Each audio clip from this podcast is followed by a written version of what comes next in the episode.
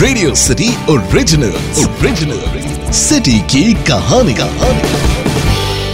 हाय मैं शानवी कैसे हैं आप सभी? इस पॉडकास्ट के ज़रिए मेरी और आपकी मुलाकात होगी अब। मैं वो हूँ जो अपने शहर के रग रग में बसती हूँ और ये शहर मुझमें बसता है। जी, बातें होंगी मेरे शहर रांची की। रांची, जिसे झारखंड की राजधानी कहा जाता है। जिसे नेचर के बीचों बीच पाया जाता है, जो धोनी के नाम से जानी जाती है और जिसके रोम रोम में प्रकृति बाहें फैलाकर हर किसी का स्वागत करती है।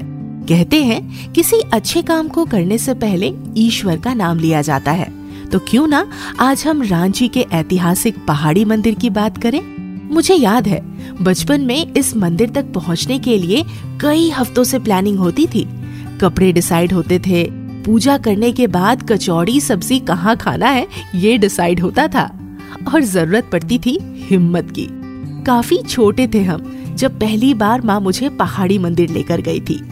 पहली बार कब गई थी याद भी नहीं है, पर जैसे जैसे बड़ी होती गई, उसकी यादें मेरे रग रग में बसती चली गई। रांची के फ़ेमस रातू रोड की एक ऊँची पहाड़ी पर स्थित है ये मंदिर। कहा जाता है कि हिमालय से भी पुरानी पहाड़ी है ये।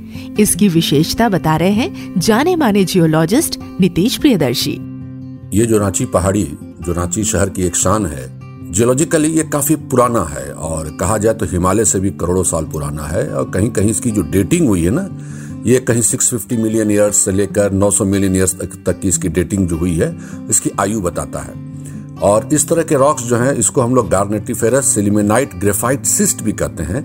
अगर शॉर्ट में कहे तो उसको खोंडा लाइट कहते हैं। इन चट्टानों से आपके कोनार्क का सूर्य मंदिर भी बना है, जो कि अब अपर्दित हो रहा है। तो कहीं ना कहीं ये चट्टान काफ़ी पहाड़ जो है, काफ़ी प्राचीनतम है, अब ये अपर्दित हो रहा है। धीरे धीरे खत्म हो रहा है, और ये इसमें अगर आप पहाड़ पर चढ़ते हैं तो आप इतना अनुमान लगा सकते हैं, ये पहाड़ जो है, कितने करोड़ों साल पुराना पहाड़ और एक साक्ष्य है, अगर इसको हम फॉसिल पहाड़ कहें तो गलत नहीं होगा।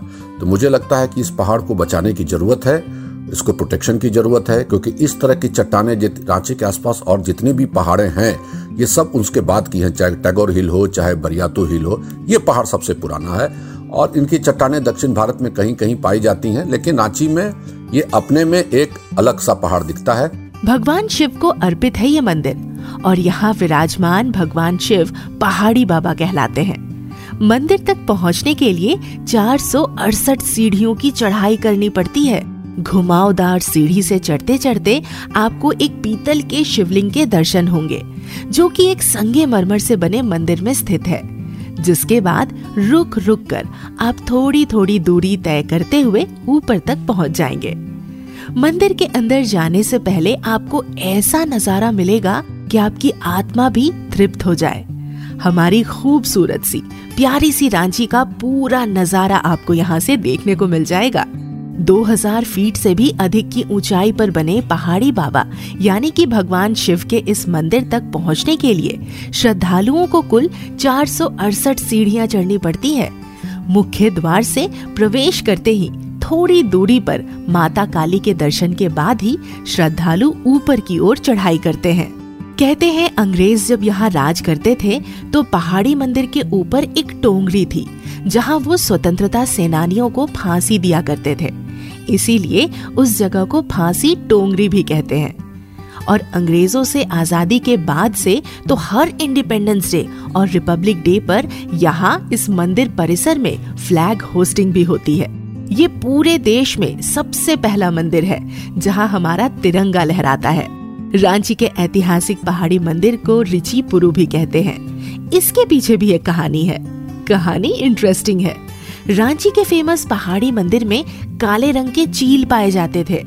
उन्हें यहाँ की एक लोकल भाषा, यानी कि मुंडारी लैंग्वेज में रिची कहा जाता था।